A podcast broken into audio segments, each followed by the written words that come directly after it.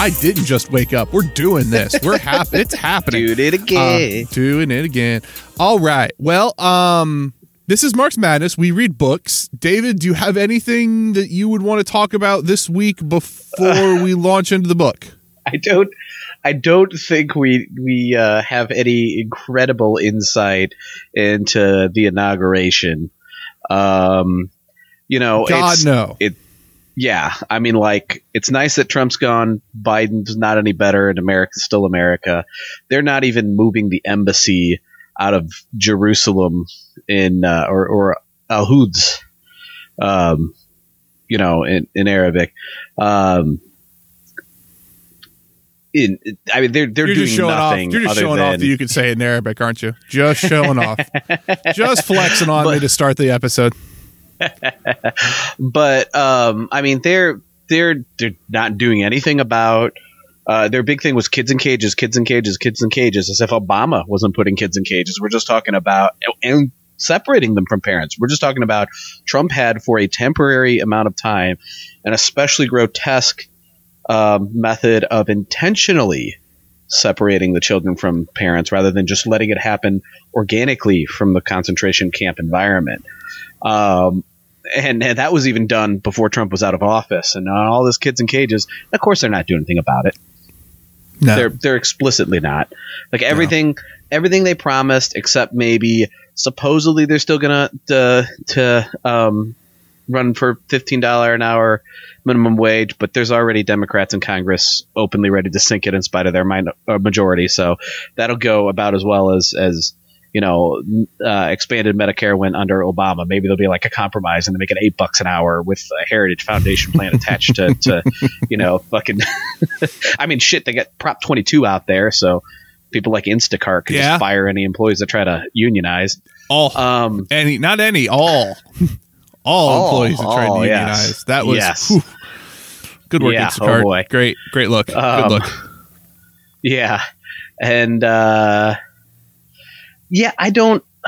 I, I mean, there's not there's not much difference. I will say the one in, in- improvement, and I was surprised because he was being pretty open about not changing the policy against Iran, and obviously Mhm. all of the other American imperialist projects, especially against like China and Venezuela.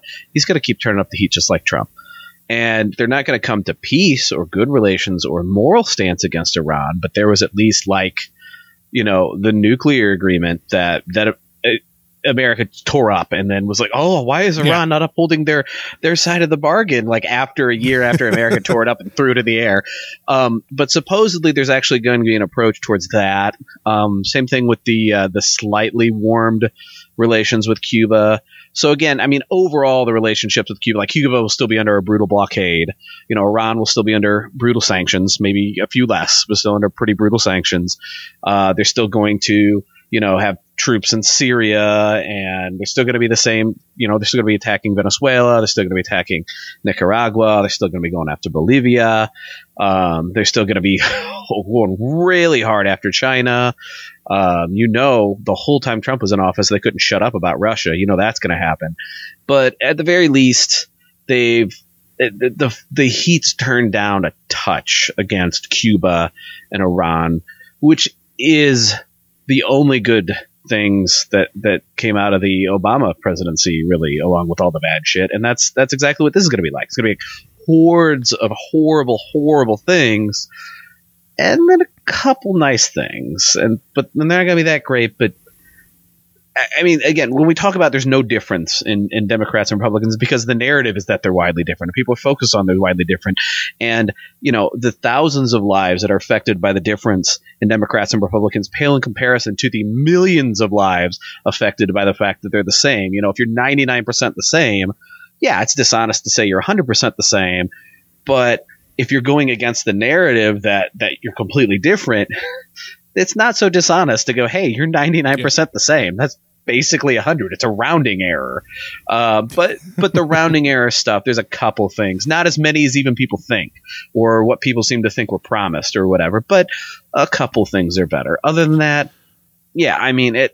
Other it's than that, as it's usual. been a- We're not full of It's breaking been a day. We have no idea what's going to Yeah. happen, and we're gonna we'll Yeah. analyze as stuff comes in. We'll we'll try and And- analyze it if it's important. If it's important, and all the pundit liberals and and their their you know um,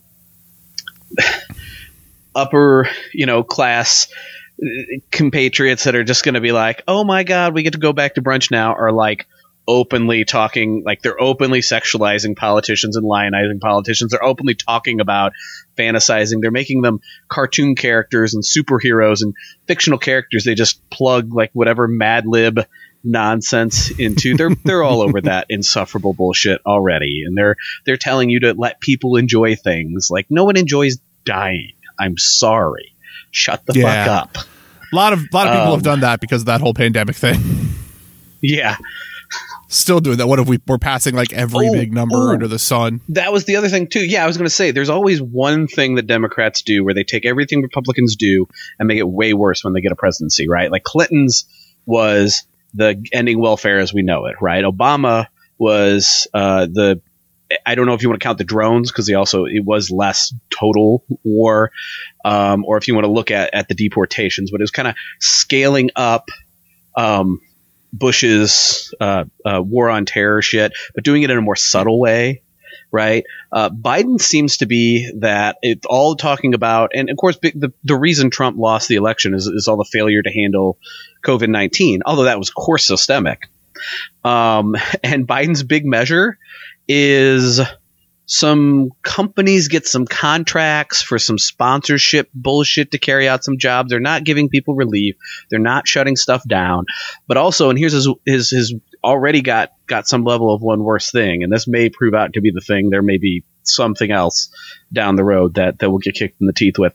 But he's got a promise to open schools within 100 days, which he was saying at like right after he was elected too. So that's not breaking news, but things are getting worse. Yeah. And he's selling, and he's he talked about listen to science, listen to science, and the only thing he's done other than make some contracts with some some Now hold corporations. on. There's a mask mandate on federal property.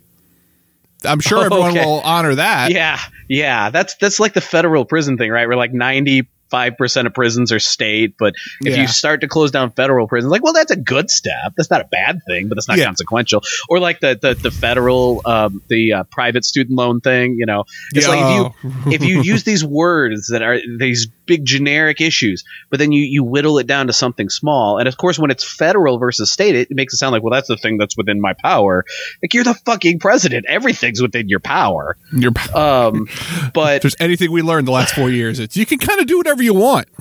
yeah, uh, but so this this open schools within 100 days promise, which means again, as power of the president, like he can't go, oh, schools are state or city ordinance. Like if this, if, if you could only do federal, he wouldn't be able to say this about schools. It would only be federal schools, which would be a tiny fraction. But again, it's all schools. But he's pushing this this executive order for all schools to be open within 100 days. That doesn't help a pandemic end. And they're all what the fuck is they're all hedging it like, well, they're all hedging it like, well, it's it's not a gar- it's not a force, it's just a, a goal that they're setting to rush towards, and it's like, Yeah, I don't get- yeah. I Well, don't first get off, you're when you ru- set that goal, people try to achieve that goal.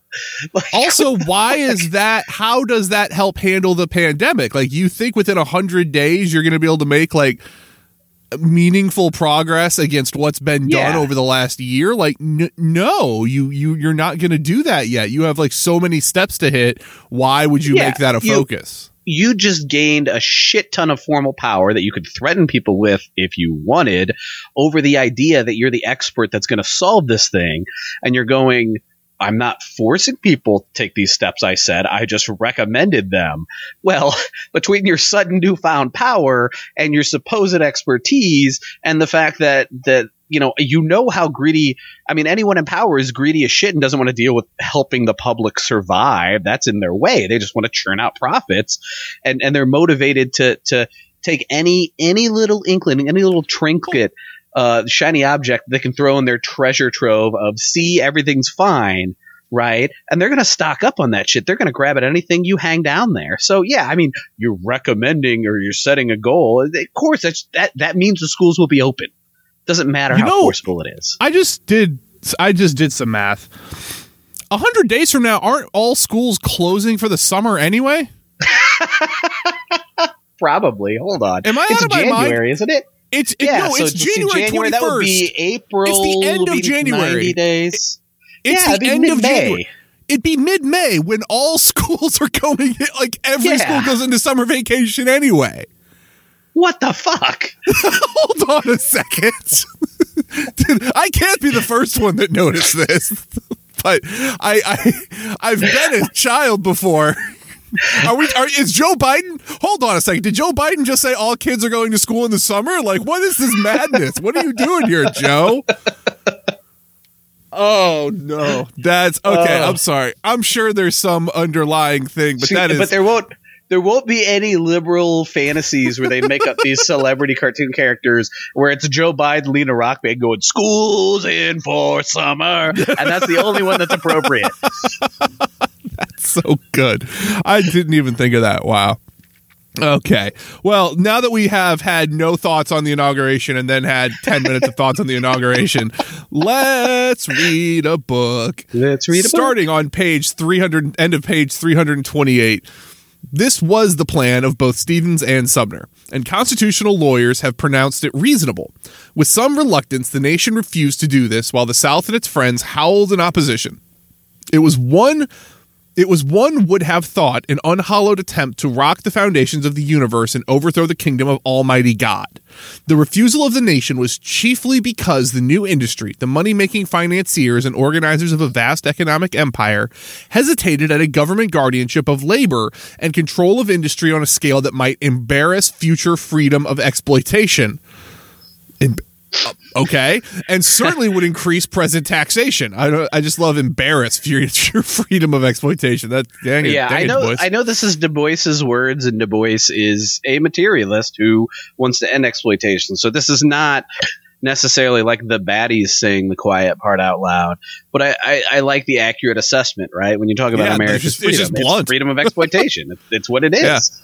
Yeah. yeah. Many advocates of abolition democracy were also doubtful. They were still under the freedom cry of the 18th century and obsessed with the American assumption of the 19th. They were still, on the whole, afraid of the full logic of democracy and the ability of the state to secure servants as honest and efficient as private industry.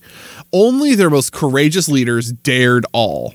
The easiest way out then was to prolong the military rule already established as a necessity of war. It this cheapest and easiest, but it was uh, of necess- necessity temporary. It must be a step towards civil rule and it must inaugurate civil rule. The law of March 2nd, 1827 was enacted. It provided for Negro 1867. Hmm? You said 1827. That would have Did I? set us back 40 years. Yeah. March 20, 1867. All right, all right. Was enacted. It provided the it provided for Negro suffrage. What else would it have provided for? If it had confined the vote to whites, not only would the anti Negro legislation be confirmed, but the gift of additional political power to the South to be used against Northern industry and against democracy would be outright and irrevocable. Johnson vetoed the bill, and when it was passed over his veto, had no recourse to executive action which would nullify it. Eventually, it was this that led to the attempt to impeach him. Let us now, more in detail, study the facts of this development. The second session of the 39th Congress assembled in December 1866 with a distinct mandate from the people. Yeah, we remember that huge landslide victory that the uh, Yeah. Republicans won in that that I mean that would be a huge mandate at that point. That I mean, good grief, if you call it they're calling this a mandate with with a 50-50 split. I imagine this is an actual mandate here. Um, it was like 90 10. Yeah, I can't was remember bad. the exact amount, but it was absurd. It was bad. This mandate called for the reorganization of the southern states on the basis of the 14th Amendment and the de- definite def, def, definiteness Definiteness. Def- that's that's not a real word Yeah. of this mandate. and the definiteness of this mandate, the South had only itself and Andrew Johnson to blame. From 1864 to 1868, by a succession of elections with wide publicity on both sides and usually full discussion, national public opinion had come to these decisions by a large majority. One, the emancipated slave must be protected because he had helped save the Union which slavery had disrupted. Two, the first protection for the slave was a legal status of freedom. This the South opposed in the 15 former slave states, including the border states. Four, flatly refused to accept the 13th Amendment. Three others accepted, but only on condition that freedom should not imply full civil and political rights. Eight states accepted the 13th Amendment, but five of these had five of these and the three which accepted on condition acted under pressure from Johnson, and their action expressed the opinion of a minority of the former voting population. And for this reason, these states feared to refer their action to popular approval. Three, a legal status of freedom without actual civil rights would mean almost nothing. The answer of the South to a proposal of civil rights was the Black Codes, which established a new status of slavery with a modified slave trade. Four, the freedoms, the Freedmen's Bureau and the Civil Rights Bill represented as an attempt at federal intervention to enforce freedom by freedom law. The South bitterly opposed those attempts, these attempts on the part of the national government, and declared with Johnson that such attempts were unconstitutional. To set this point at rest, the 14th Amendment was proposed, which was made Negro citizens, guaranteed them civil rights by national law, and political rights if they were counted as a basis of representation in Congress. The South promptly rejected this overture unanimously, except in Tennessee. Hey, Tennessee. And there, the majority of white voters had to be disenfranchised before the acceptance was carried through.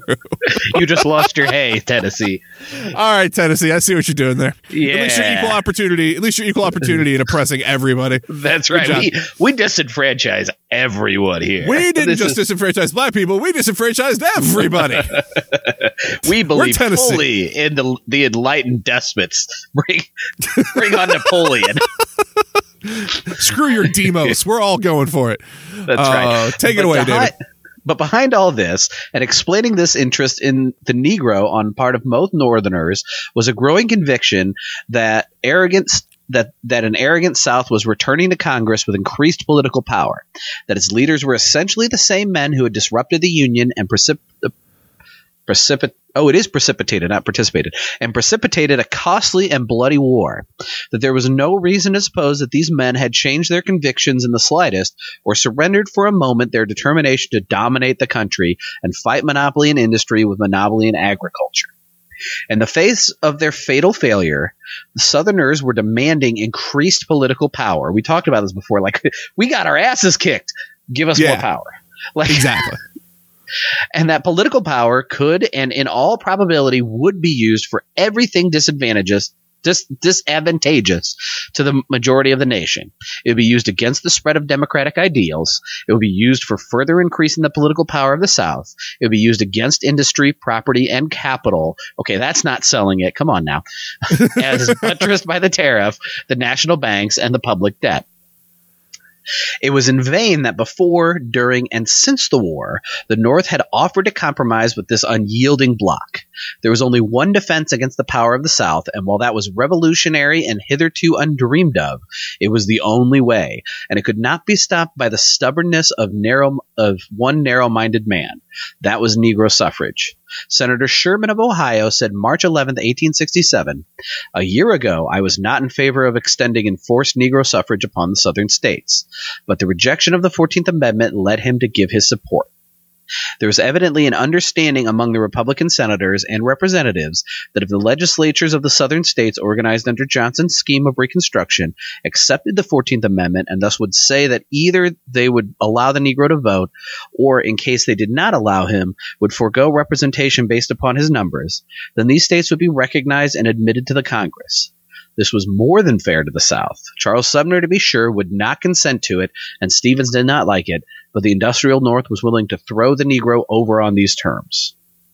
However, with the exception of Tennessee, the Southern states rejected the 14th Amendment almost unanimously and insisted upon the black codes and accompanied for their demand by widespread violence. So, you know, sort of, again, we know the South Let's kind of won quite a bit of demands here. What's that? Yeah.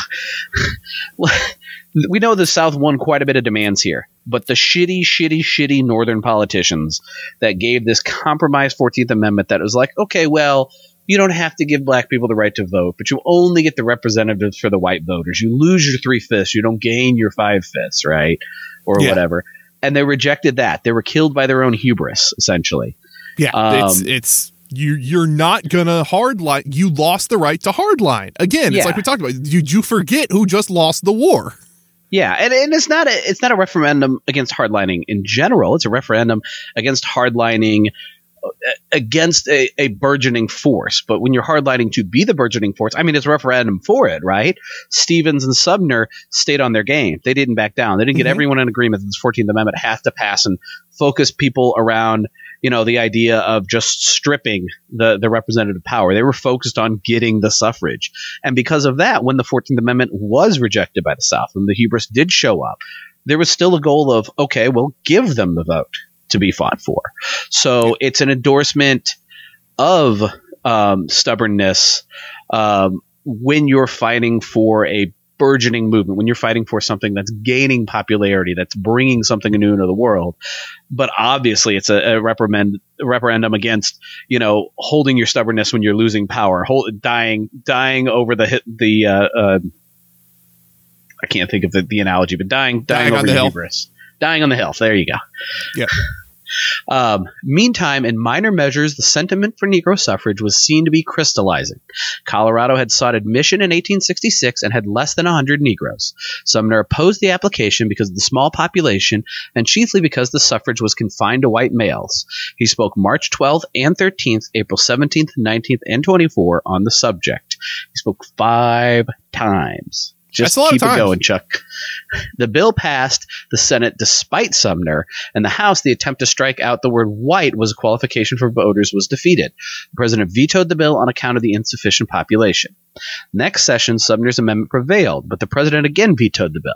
Sumner made at the close of the session an unsuccessful attempt to make the same condition in the bill to admit Nebraska, but failed.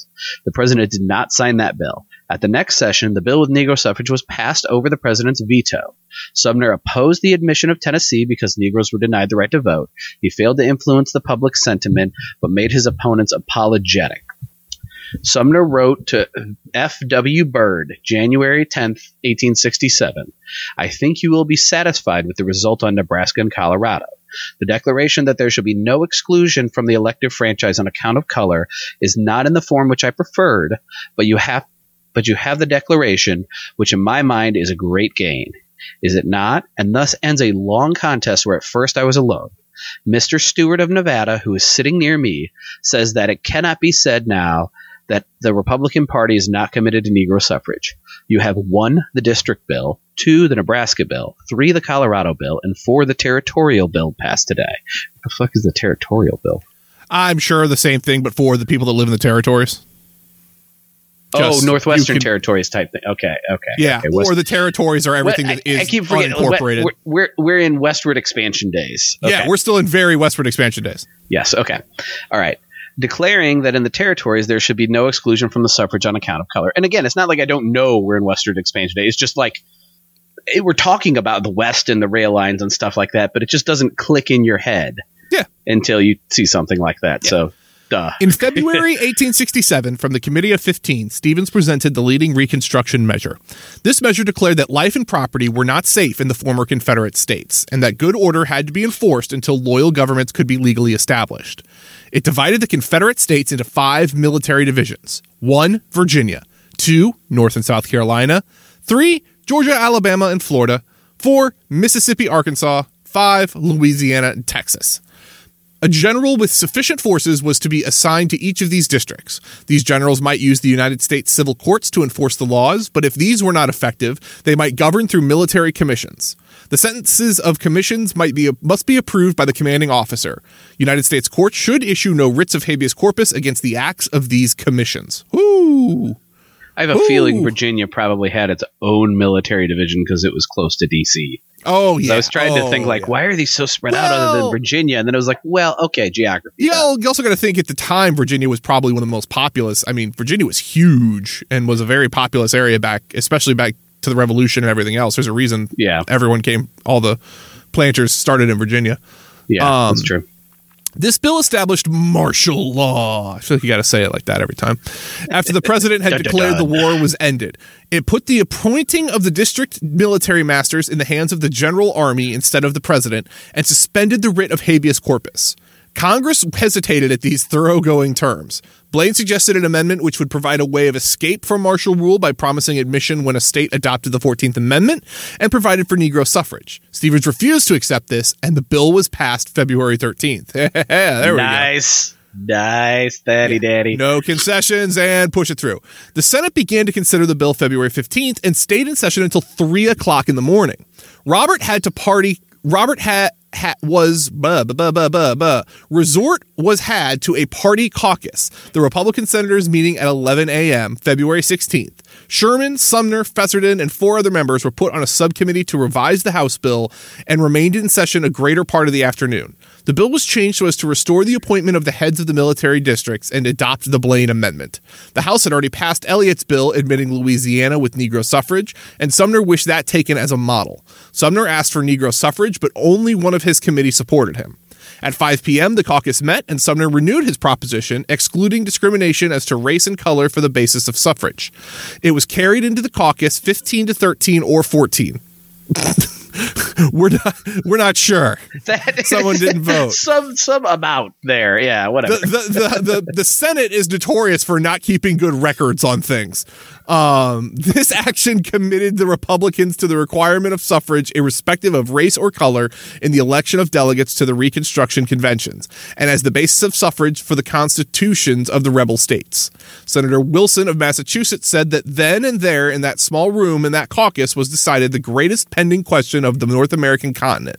It was accepted by the caucus, although the Fessenden was greatly displeased. He left the caucus and sought to defeat it by personal appeals. This led to an acrimonious debate in Congress Congress, February 19th, but the bill passed after a night session at 6:22 Sunday morning, February 17th. Congress had a difficult time passing the reconstruction this reconstruction bill. The House rejected the Senate bill and time was flying. Finally, agreement was reached February 20th and Congress expired by limitation on February on March 4th.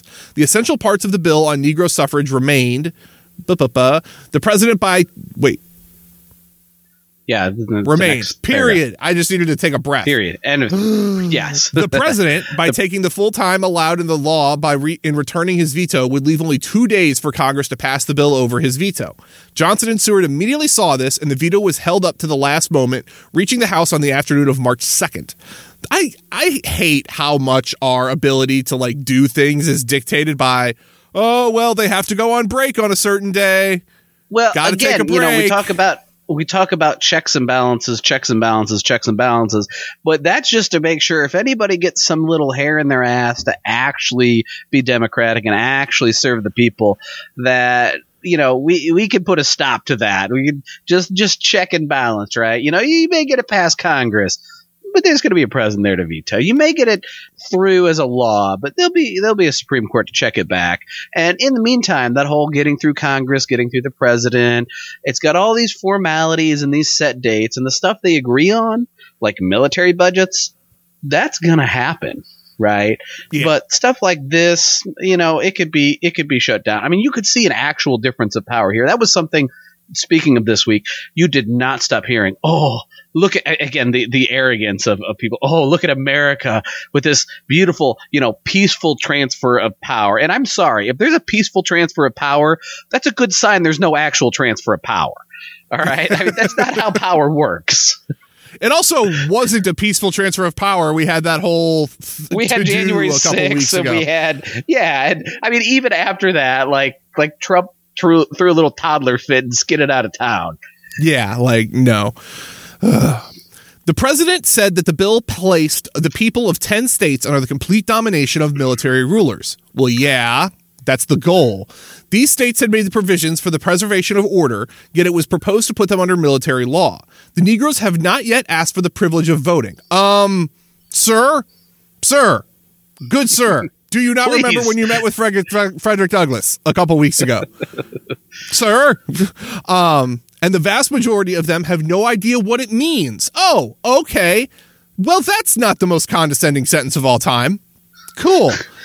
we carried on a four years war to punish the crime of defying a constitution. If we now ourselves defy the constitution, we prove that they were in fact fighting for Negro liberty Oh, there's a What- galaxy what brain is take. the problem of that? Like, this is, I love the. I mean, you know, maybe okay. So there were certain people in the North. I mean, we know originally, like Lincoln's prerogative and stuff was, you know, don't violate the Constitution, stay together as a people. So I'm not saying that that it's not there's not some accuracy there for the, the grand you know white supremacist face of what the North was before the freedmen took over and actually won the war.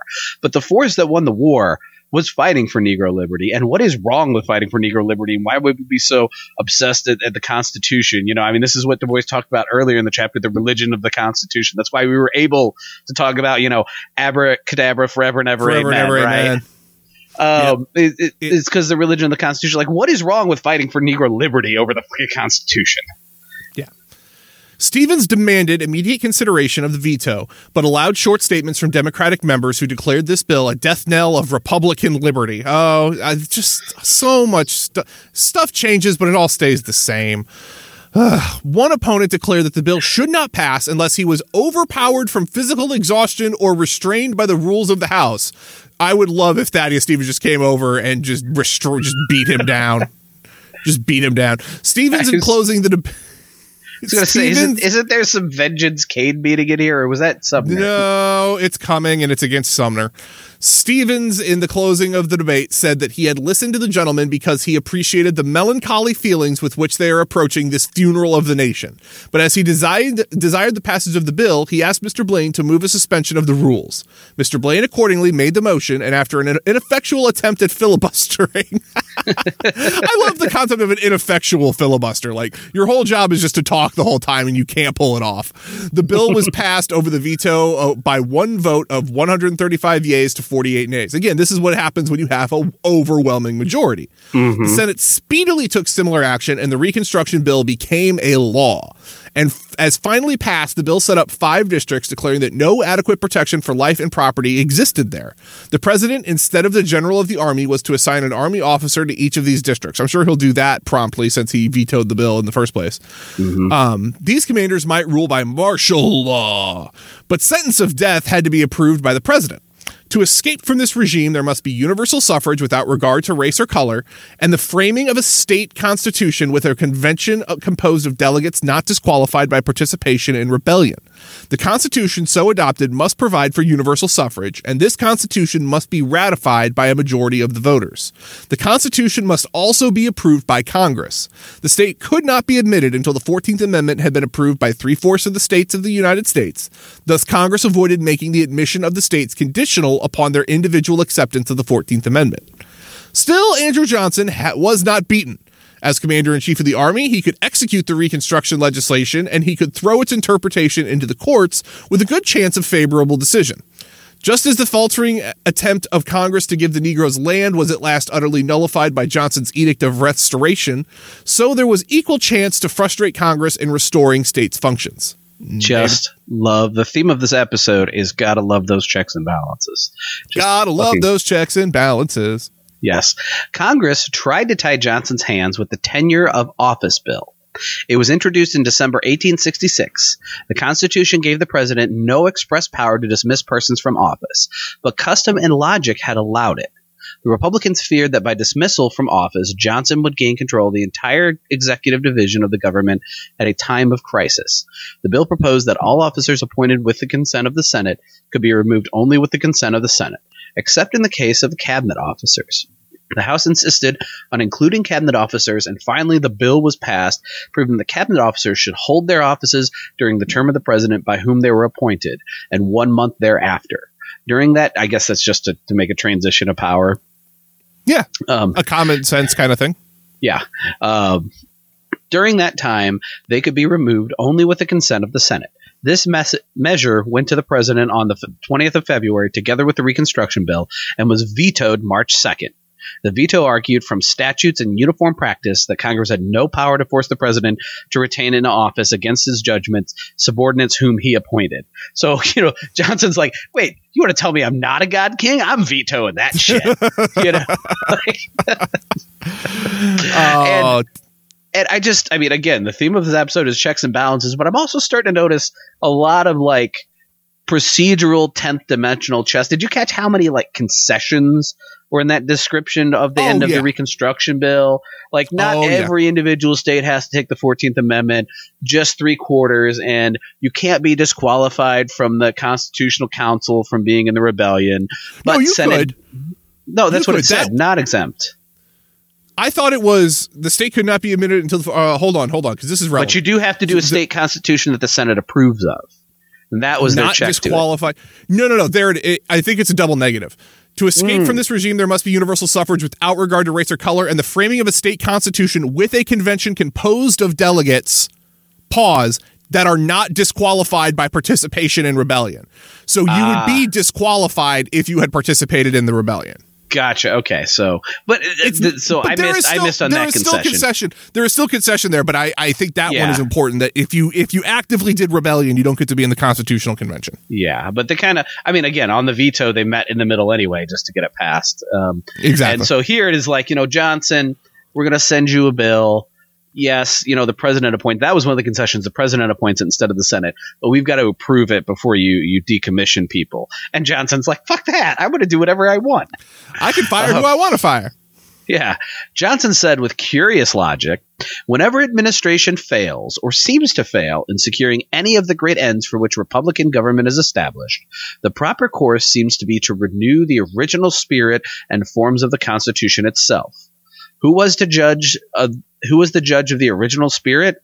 Andrew Johnson or the Congress? Which is to yield? Congress must yield to one stubborn, narrow minded man, or was forced by the necessity of controlling the executive to adopt this revolutionary measure. Sumner said in December 1866 it is possible that the president may be impeached. If we go forward and supersede the sham government set up in the rebel states, we encounter the appointing power of the president, who would put in office men who sympathize with them. It is this consideration which makes ardent representatives say that he must be removed.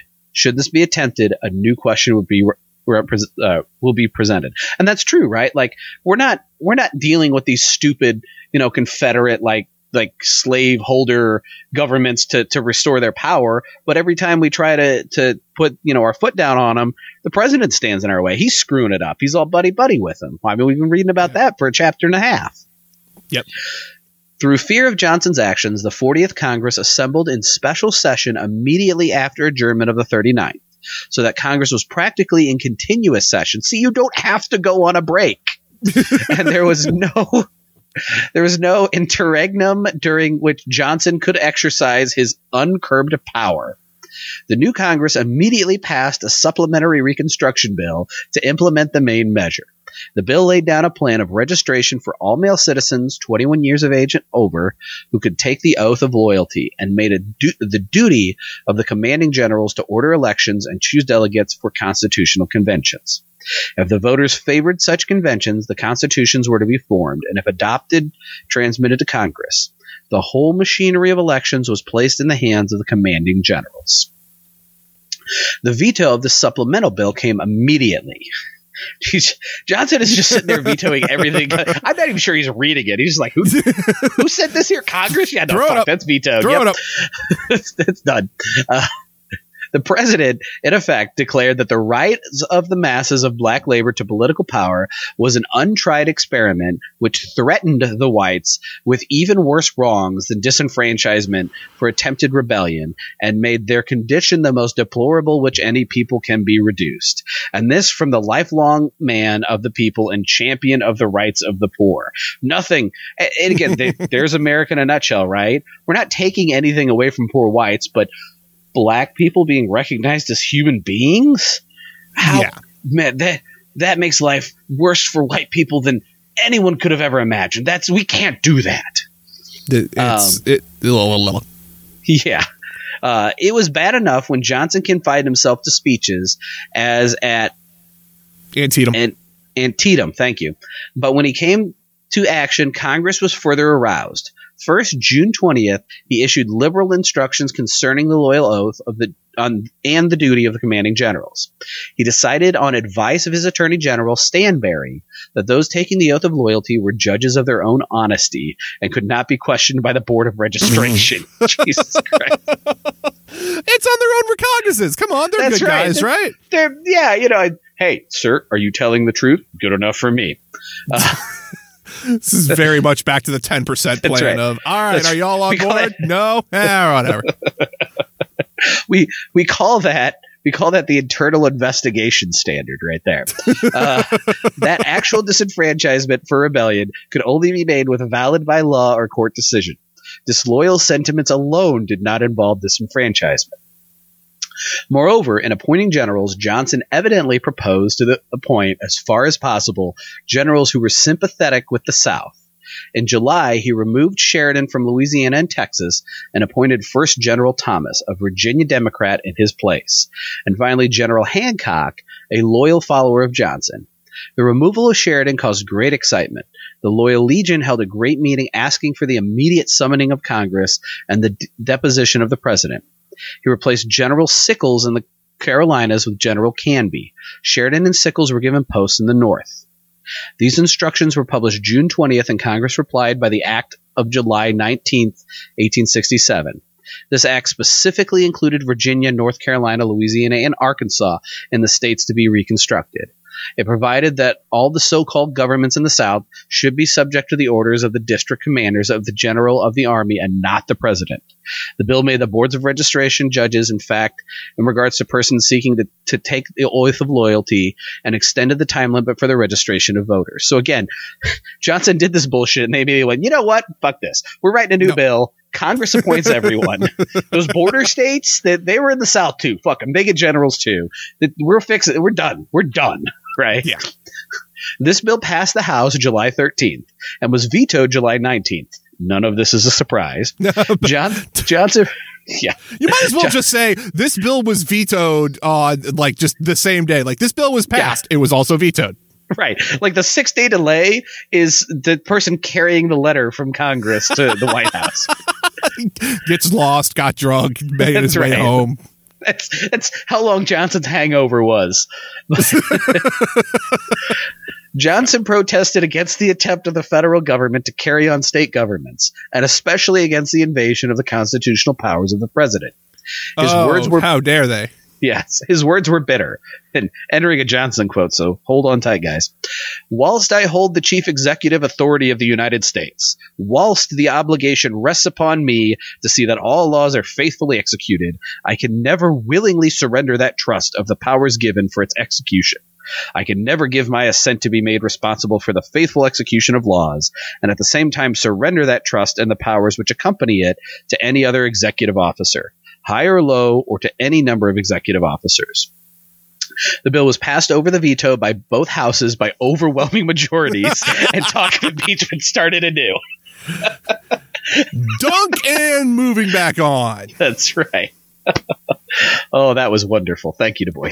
Yes. The discussion which has raged around the Reconstruction legislation is the same metaphysical stripe of characterizing all fetish worship of the Constitution. Oh, we're back to this. Good. oh no. If one means by constitutional something provided for in that instrument or foreseen by its authors or reasonably implicit in the words, then the Reconstruction Acts were undoubtedly unconstitutional.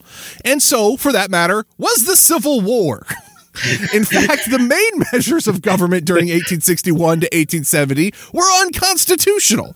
The only action possibly contemplated by the authors of the Constitution was secession. That action the constitutional fathers feared and depreciated, but their instrument did not forbid it and distinctly implied the legality of a state withdrawing from the more perfect union. Certainly, no one could argue that the founders contemplated civil war to preserve the Union or that the Constitution was a pro slavery document. Yet, unconstitutionally, the South made it a pro slavery document, and unconstitutionally, the North prevented the destruction of the Union on account of slavery. And after the war, revolutionary measures rebuilt what revolution had disrupted and formed a new United States on a basis broader than the old Constitution and different from its original conception. And why not? No more idiotic program could be laid down than to require a people to follow a written rule of government 90 years old if that rule had been definitely broken in order to preserve the unity of the government and to destroy an economic anachronism. In such a crisis, legalists may insist that the consistency with precedent is more important than firm and far-sighted rebuilding. But manifestly, it is not. Rule following, legal precedents, and political consistency are not more important than right, justice, and plain common sense. Preach! Through the cobwebs of such political subtlety, Stevens crashed and said that military rule must continue in the South until order was restored and democracy established, and that the political power built on slavery smashed. Further than this, both he and Sumner knew that land and education for blacks and white labor was necessary. On the first day of the second session of the 39th Congress, Sumner was on hand and with his bill for establishing universal suffrage in the District of Columbia. He had accepted a place on the committee of the District of Columbia in addition to his other duties to secure Negro suffrage. The committee reported a bill in December 1866. Reading and writing as a qualification was moved as an amendment, but was rejected by a vote of 15 to 19. Sumner voted no. The bill did not reach a final vote, but came up again December 10, 1867, when it passed after four days' debate by a vote of 32 to 13. The next day, it passed the House and went to the president. Johnson and Seward, I hate how tight at the hip they are, in Yeah. the veto, kept hammering at the old thesis. Northern states will not allow Negro suffrage to be forced upon them against their will. The Negro population of the district has recently been greatly increased by migration. Their rights can be protected in the district without the right of suffrage, which makes absolutely no sense. Just No. as much as in Pennsylvania, Ohio, and Indiana, which refuses Negroes the right to vote. Because of slavery, the Negro is not as well fitted to vote as the intelligent foreigner because of the thing we imposed and that we are responsible for, you don't get to vote. I couldn't hear what you Yeah. said. Shut up, Siri. And five year, you got five years residence and a knowledge of our government are required of the latter. It's almost like the other people had lived here longer than five years because you know they were held here as slaves. the bill was repassed over the president's veto January 7th, and after it came the first proposal to impeach the president. A great step along the path to universal suffrage without color distinctions has just been taken in the House of Representatives. In its session of the 18th, the bill giving the right to vote to the blacks of the District of Columbia passed with a majority of 114 to 54. An anxious crowd of whites and blacks mixed filled the galleries of the House and all the approaches to the Capitol, and the passage of the bill was hailed with a great outburst of frenzied applause. Three days after the 40th Congress opened, Sumner offered a series of resolutions to provide homes and schools for freedmen. This supplemented the Freedmen's Bureau law and provided a permanent policy of national aid to, ed- to education and economic redress of the robbery of slavery. The resolutions did not come to a vote. Sumner then tried to amend the Reconstruction Acts of March 2nd, 22nd and July 19th by provisions for free schools in the South without discrimination to ra- as to race. A tie vote defeated this effort, although a majority of the Republicans stood by him.